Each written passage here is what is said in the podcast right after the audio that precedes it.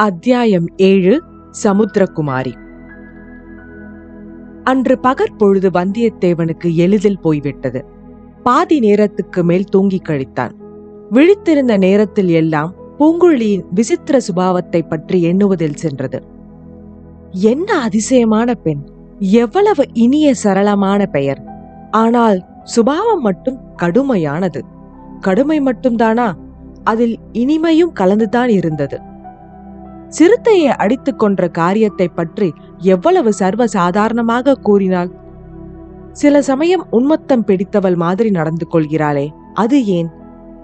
இந்த பெண்ணின் வாழ்க்கையில் ஏதோ ஒரு கசப்பான சம்பவம் நடந்திருக்க வேண்டுமே. கசப்பான சம்பவமா அல்லது இனிப்பான சம்பவம் தானா? இரண்டினாலும் இப்படி ஒரு பெண் உன்மத்தம் பிடித்தவள் ஆகியிருக்க கூடும். அல்லது ஒன்றுமே காரணமில்லாமல் பிறவியிலேயே இத்தகைய இயற்கையுடன் பிறந்தவளோ? இவளுடைய பெற்றோர்களின் இயற்கையில் விசேஷம் ஒன்றும் காணவில்லையே. இனிய சாந்த சுபாவம் படைத்தவர்களாய் இருக்கிறார்களே குணம் எப்படியாவது இருக்கட்டும். நம்மிடம் இவளுக்கு இவ்வளவு சிரத்தை ஏற்படுவதன் காரணம் என்ன? பழுவூர் ஆட்களிடம் நாம் பிடிபடாமல் தப்புவிப்பதற்கு இவ்வளவு பிரயத்தனம் செய்கிறாளே. இலங்கைக்கு படகு வலித்துக் கொண்டு வருவதாகவும் சொல்கிறாளே. இதிலெல்லாம் ஏதாவது ஏமாற்றம் இருக்குமோ? ஒரு நாளும் இல்லை. ஆனாலும் இவள் மனம் மாறியதின் காரணம் என்ன? நம்மிடம் எந்த பிரதி உபகாரத்தை எதிர்பார்க்கிறாள்? பின்னால் கூறுவதாக கூறுகிறாளே அது என்னவாயிருக்கும் இவ்வாறு வந்தியத்தேவன் சிந்தனை செய்து கொண்டிருந்த சமயங்களில் பூங்குழலி கூறியிருந்தது போலவே அவனை சுற்றி நாலாபுறங்களிலும் அடிக்கடி அமளி துமளிப்பட்டது குதிரைகளின் ஓட்டம் மனிதர்களின் அட்டகாசம் சிறிய வன ஜந்துக்களின் பயம் நிறைந்த கூச்சல் பறவைகள் கிரீச்சிடுதல். இவ்வளவும் சேர்ந்து சில சமயம் ஒரே அமர்க்கலமாயிருந்தது அடுத்தாற்போல் அமைதி குடிக்கொண்டு நிசப்தமாயிருந்தது அமர்க்கலப்பட்டதெல்லாம் தன்னை தேடி பிடிப்பதற்காகத்தான் என்று வந்தியத்தேவன் உணர்ந்தான். வைத்தியரின் மகன் செய்த துரோகம் அவனுடைய மனதில் அடிக்கடி வந்து கொண்டிருந்தது. நிர்மூடன் பூங்குழலியிடம் அதற்குள் மயல் கொண்டு விட்டதாக அவனுக்கு எண்ணம் போலும். சிறு குட்டையில் உள்ள நீர் கடல் மீது காதல் கொண்டது போல்தான். பெண் சிங்கத்தை ஒரு சுண்டெலி கல்யாணம் செய்து கொள்ள எண்ணிய கதைதான். ஆனாலும் அவனுடைய அறிவீனத்தை இந்த பெண் எப்படி பயன்படுத்தி கொண்டு விட்டாள்? அவனுடைய மனதில் எவ்விதம் பொறாமை கணலை மூட்டிவிட்டாள்? அரை நாழிகை நேரத்தில் அவனை துரோகியாக்கி விட்டாளே? பெண்மையின் சக்தி அபாரமானதுதான். வந்தியத்தேவா ஒன்று மட்டும் நீ ஒப்புக்கொள்ள வேண்டும். நீ உன்னை வெகு கெட்டிக்காரன் என்று எண்ணியிருந்தாய். தந்திர மந்திர சாமர்த்தியங்களில் உனக்கு இணை யாரும் இல்லை என்று இருமாப்பாய் இருந்தாய். ஆனால் இந்த நாகரீகம் அறியாத காட்டு மிராண்டி பெண் உன்னை தோற்கடித்து விட்டாள். கடலில் இறங்கி குளித்துக் கொண்டிருந்த உன்னை இந்த மறைந்த மண்டபத்தில் கொண்டு சேர்ப்பதற்கு அவள் கையாண்ட யுக்தியை என்னவென்று சொல்வது? அப்படி அவள் உன் அரை சுற்று சுருளை எடுத்துக்கொண்டு ஓடிராவிட்டால் இத்தனை நேரம் என்னவாயிருக்கும்? பழுவூர் ஆட்களிடம் நீ சிக்கியிருப்பாய். காரியம் அடியோடு கெட்டு போயிருக்கும். ஆம் இனி எப்போதும் இம்மாதிரி அஜாக்கிரதையாக இருந்துவிடக்கூடாது மேற்கு கடலில் சூரியன் அஸ்தமித்தது. கோடிக்கரையில் அது ஒரு அற்புதமான காட்சி. அதுவரை தெற்கு நோக்கி வரும் கடற்கரை அந்த முனையில் நேர்கோணமாக மேற்கு நோக்கி திரும்பி செல்கிறது. ஆதலின் கோடிக்கரையில் மேடான இடத்தில் இருந்து பார்த்தால் கிழக்கு மேற்கு தெற்கு ஆகிய மூன்று திசைகளிலும் கடல் பறந்திருக்க காணலாம். சில மாதங்களில் சூரிய சந்திரர்கள் கிழக்கு கடலில் ஜோதிமயமாக உதயமாகுவதையும் பார்க்கலாம்.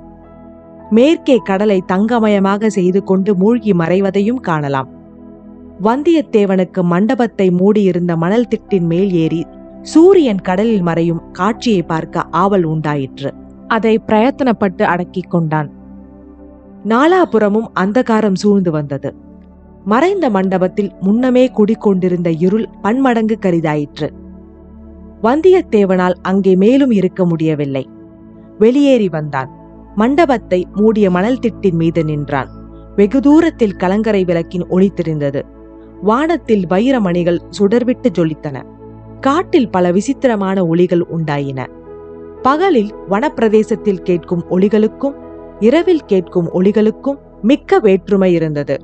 இரவில் கேட்கும் ஒளிகள் மர்மம் நிறைந்து உள்ளத்தில் பீதியையும் உடலில் சிலிர்ப்பையும் உண்டாக்கின.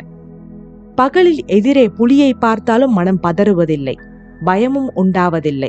இரவில் ஒரு புதரில் சின்னஞ்சிறு எலி ஓடினாலும் உள்ளம் திடுக்கிடுகிறது. இதோ குயிலின் குரல் குக்கூ குக்கூ. அந்த குரல் தேவகானத்தைப் போல வந்தியத்தேவன் காதில் ஒலித்தது. குரல் வந்த திக்கை நோக்கிச் சென்றான். பூங்குழலி அங்கு நின்றாள். சத்தம் செய்யாமல் என்னுடன் வா என்று சமிஞ்சை செய்தாள். அங்கிருந்து கடற்கரை வெகு சமீபம் என்று தெரிய வந்தது. கடற்கரையில் படகு ஆயத்தமாயிருந்தது அதில் பாய்மரமும் பாயும் அதை கட்டும் கயிறும் சுருட்டி வைக்கப்பட்டிருந்தன. படகில் இருந்து இரண்டு கழிகள் நீட்டிக் கொண்டிருந்தன. அந்த கழிகளின் முனையில் ஒரு பெரிய மரக்கட்டை பொருத்தி கட்டப்பட்டிருந்தது. படகை கடலில் இறக்குவதற்கு வந்தியத்தேவன் உதவி செய்ய போனான். நீ சும்மா இரு என்று பூங்குழலி சமிஞ்சை செய்தாள். படகை லாவகமாக தள்ளி கடலில் இறக்கினாள். சிறிதும் சத்தமின்றி கடலில் அப்படகு இறங்கியது. வந்தியத்தேவன் படகில் ஏறிக்கொள்ள எத்தனைத்தான். உஷ் சற்று பொறு. கொஞ்ச தூரம் போன பிறகு நீ ஏறிக்கொள்ளலாம் என்று பூங்கொழி மெல்லிய குரலில் கூறிவிட்டு படகை பிடித்து இழுத்து கொண்டே போனாள். வந்தியத்தேவன் தானும் உதவி செய்ய எண்ணி படகை தள்ளினான். படகு நின்றுவிட்டது. நீ சும்மா இருந்தால் போதும் என்றாள் பூங்குழலி. கரையோரத்தில் அலைமோதும் இடத்தை தாண்டிய பிறகு இனிமேல் படகில் ஏறிக்கொள்ளலாம் என்று சொல்லி அவள் முதலில் ஏறிக்கொண்டாள் வந்தியத்தேவனும் தாவி ஏறினான். அப்போது படகு அதிகமாக ஆடியது. அந்த ஆட்டத்தில் வந்தியத்தேவன் கடலில் விழுந்து விடுவான் போல தோன்றியது. சமாளித்துக் கொண்டான் உட்கார்ந்தான். ஆயினும் அவனுடைய நெஞ்சு படபடவென்று அடித்துக் கொண்டது. இனிமேல் ஏதாவது பேசலாம் அல்லவா என்று கேட்டான். நன்றாக பேசலாம். உனக்கு நடுக்கம் நீங்கியிருந்தால் பேசலாம் என்றாள் பூங்குழலி. நடுக்கமா? யாருக்கு நடுக்கம்? அதெல்லாம் ஒன்றுமில்லை. ஒன்றுமில்லாவிட்டால் சரி. பாய்மரம் கட்ட வேண்டுமா? பாய்மரம் கட்டினால் கரையில் உள்ளவர்கள் ஒருவேளை நம்மை பார்த்து விடுவார்கள். ஓடி வந்து பிடித்துக் கொள்வார்கள்.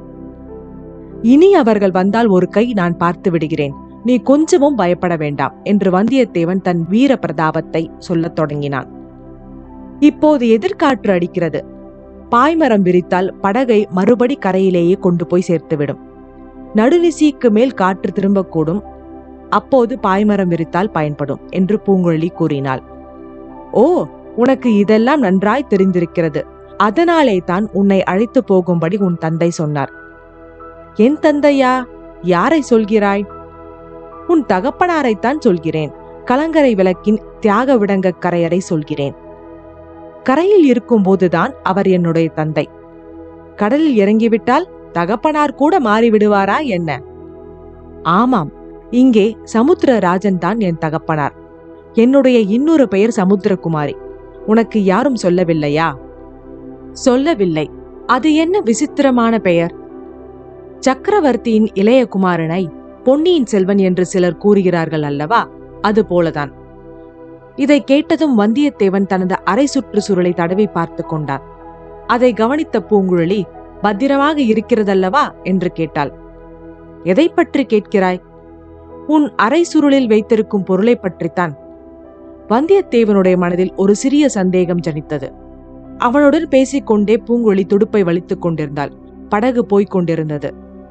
இலங்கை தீவுக்கு நாம் எப்போது போய் சேரலாம்? என்று கேட்டான் வந்தியத்தேவன்.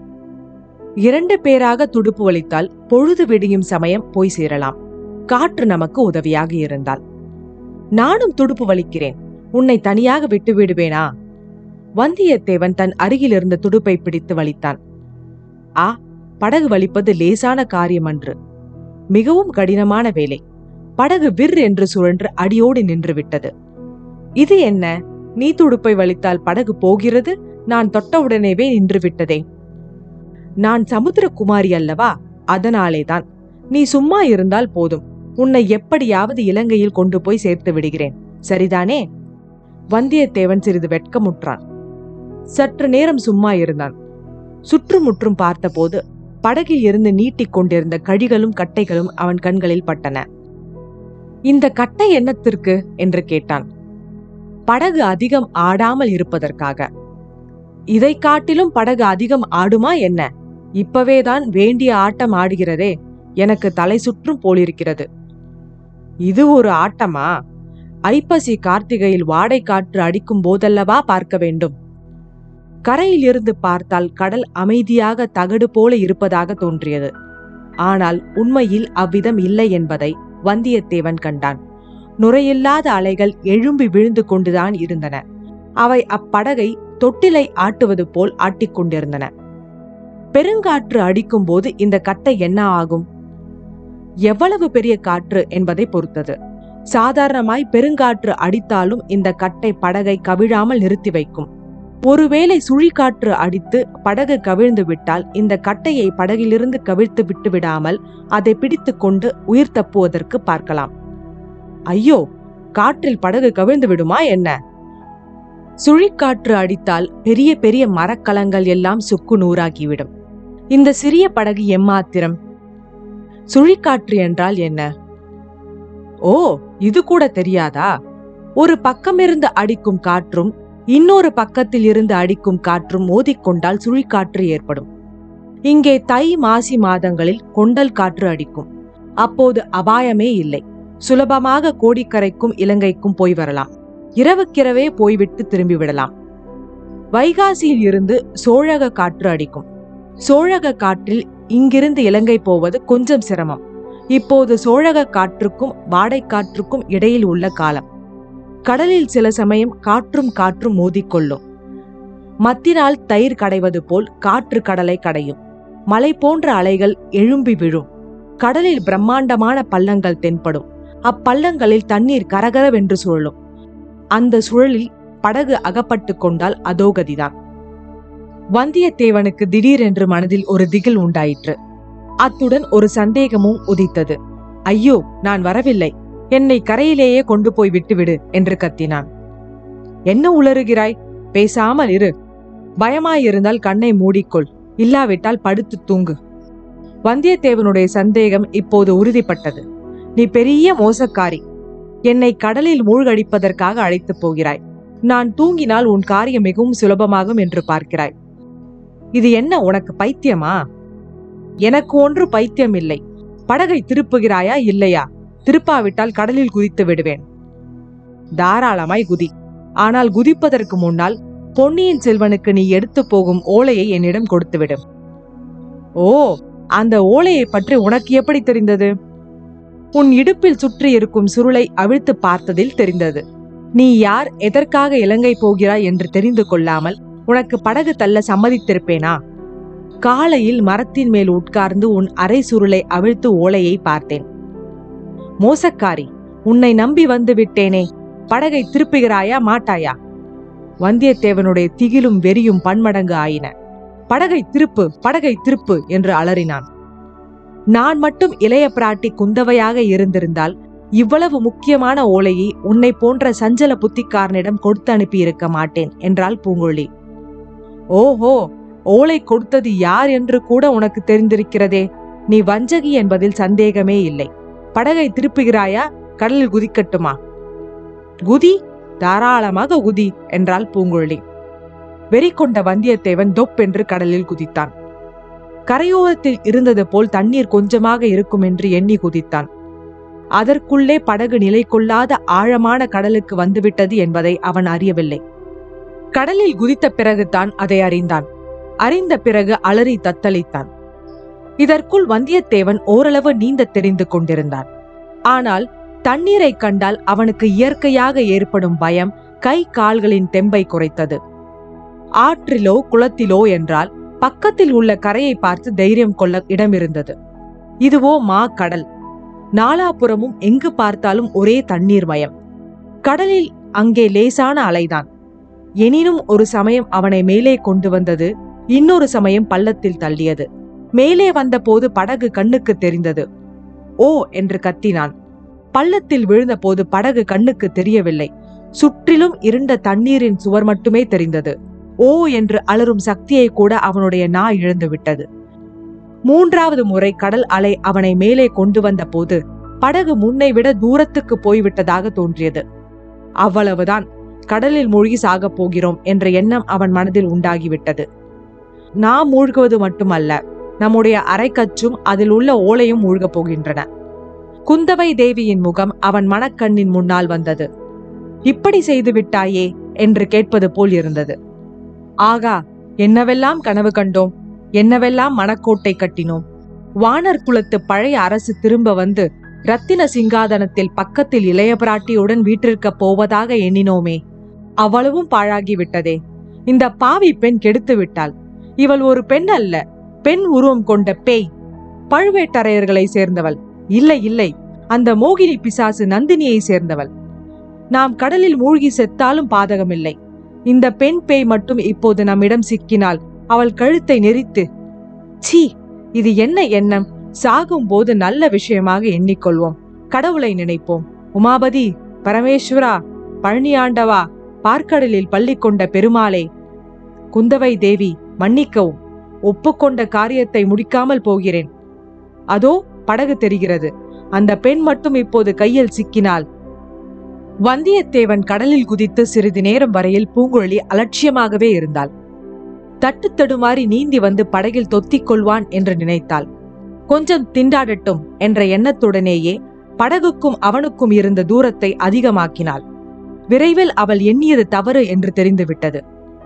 இவனுக்கு நன்றாக நீந்த தெரியவில்லை. அதோடு பீதியும் அடைந்து விட்டான். ஆ ஓ என்று அவன் அலறுவது விளையாட்டுக்கு அன்று. உண்மையான பயத்தினாலே தான். இன்னும் சற்று போனால் உப்பு தண்ணீரை குடிக்கத் தொடங்கி விடுவான். மூழ்கியும் போய்விடுவான் பிறகு அவனுடைய உடலை கண்டுபிடிக்கவும் முடியாது. ச்சே தவறு அல்லவா செய்துவிட்டோம். விளையாட்டு விபரீதமாக முடிந்துவிடும் போலிருக்கிறதே. அக்கறை போகும் வரையில் நம் வாயை மூடிக்கொண்டிருந்திருக்க வேண்டும். அவனுடைய ரகசியம் நமக்கு தெரியும் என்று காட்டிக் கொண்டிருக்க கூடாது. அதற்குள்ளே அவசரப்பட்டு விட்டோம். ஆனாலும் இந்த மூடன் இப்படி செய்வான் என்று யாருக்கு தெரியும்? தண்ணீரை கண்டு இவன் இப்படி பயப்படுவான் என்று யார் கண்டது? அலையின் உச்சியில் வந்தியத்தேவன் அடுத்த தடவை தெரிந்தபோது பூங்குழலி படகை அவனை நோக்கி செலுத்தினாள். ஒரு நொடி பொழுதில் படகு அவன் அருகில் நெருங்கிவிட்டது. வா வா வந்து ஏறிக்கொள் என்றாள்.